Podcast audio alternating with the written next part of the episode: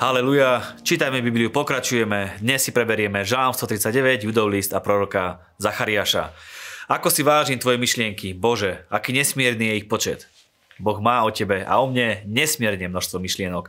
A tie myšlienky sú o mnoho nádherné, sú také nádherné a sú lepšie, ako si sami dokážeme o sebe predstaviť my. Keby som ich mal spočítať, bolo by ich viac ako piesku. Len čo sa zobudím, som s tebou. Tak ako sa nedajú spočítať zrnka piesku, je to proste nemožné, tak nedokážeme ani spočítať tie fantastické myšlienky, ktoré má Boh o našom živote. Je len na nás, aby sme tie myšlienky prijali a riadili sa nimi. Žalmista hovorí, že len čo sa zobudím, som s tebou. Naše prvé myšlienky hneď zo začiatku dňa by mali smerovať k Bohu. Nie našim potrebám, starostiam a povinnostiam, ale jemu, lebo on sa stará potom o to ostatné. Skúmaj ma, Bože, a poznaj moje srdce, skúšaj ma a poznaj moje zmyšľanie. Hľaď, či som na ceste trápenia a veď ma cestou večnosti. Nikde inde okrem Joba nenájdeme takú hlbokú prosbu, aby Boh preskúmal život a aj dušu človeka. Keby nás preskúmal, čo by našiel? Žijeme tak, aby sme obstáli a stali sa dokázanými. Pozrieme sa na Judov list. Hoci Juda tužil písať svojim čitateľom o spasení, čo aj zo začiatku listu naznačuje, mal pocit, že namiesto toho ich musí varovať pred istými nemorálnymi mužmi v ich okolí, ktorí prekrúcali Božiu milosť. Títo falošní učitelia sa zjavne pokúšali presvedčiť veriacich, že spása z milosti ich oprávňuje kľudne hrešiť, lebo ich, hriech im viac ne, ich hriechy im viac nebudú počítané. Júda vníma ako nevyhnutné, aby sa jeho čitatelia mali na pozore pred takýmito ľuďmi a boli pripravení oponovať ich prevrátenému učeniu pravdou o Božej zachraňujúcej milosti. Okolo nás môžu byť rôzni ľudia s rôznymi názormi. Nenechajme sa rozkývať alebo stiahnuť dole. Práve naopak, vplývajme na ich životy tak, aby skrze nás mohli spoznať Boha. V dnešnej pasáži proroka Zachariáša sme čítali dosť veľa proroctiev, ja sa ich len tak okrajovo dotknem. Napríklad sme čítali, ako Jozua, najvyšší kňaz, je predobrazom Krista. Má korunu na svojej hlave, muž, ktorého meno je Výhonok, vyrastie na, svoj, na svojom mieste a vybuduje Hospodinov chrám. On vybuduje Hospodinov chrám, poctia ho slávou a bude sedieť a panovať na svojom tróne. Kňaz bude pri jeho tróne a medzi oboma bude zhoda. Židia odávna považovali, považovali tieto verše za mesiášske. Môžeme, to, môžeme si to preložiť aj takto.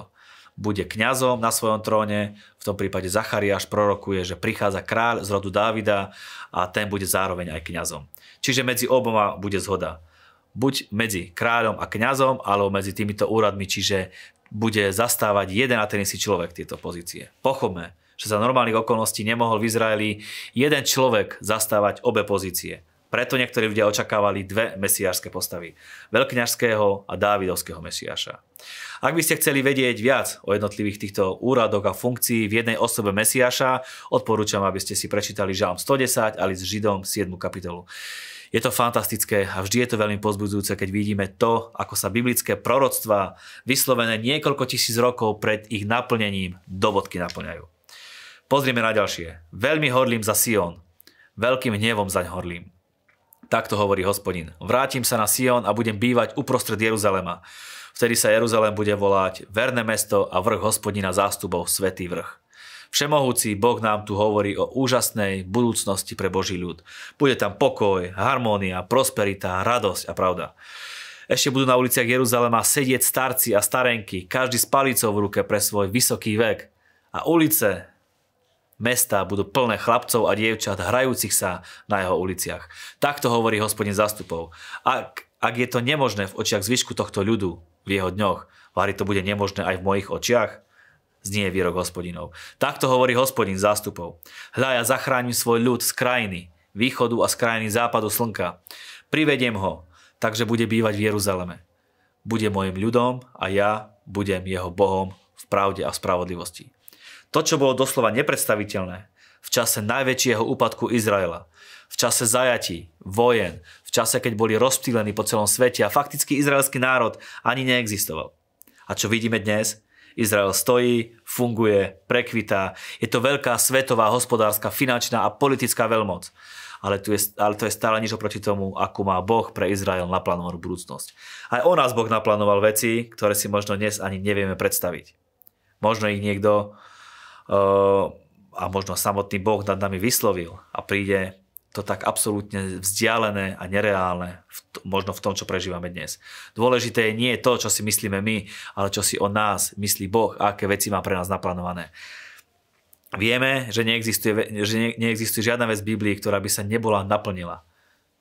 Prečo by sa potom nemali naplniť tie veci, ktoré má Boh pripravené a zasľúbené pre naše životy? Buďme mu verní. Neexistuje žiadny dôvod, prečo by sme mu nemali veriť a prežiť svoj život bez Boha. Neexistuje nič na svete bez Boha, čo by sa len trošku priblížilo životu s Bohom. Ak veci nevidíme teraz, tak ich ani, tak ich ani Izrael nevidel v tej danej chvíli. Príde čas, kedy tie veci a proroctvá o našom živote sa do bodky naplnia. A to vám z celého srdca samozrejme prajem. Ďakujeme za vašu priazeň, za vašu pozornosť. Prajeme úspešný deň.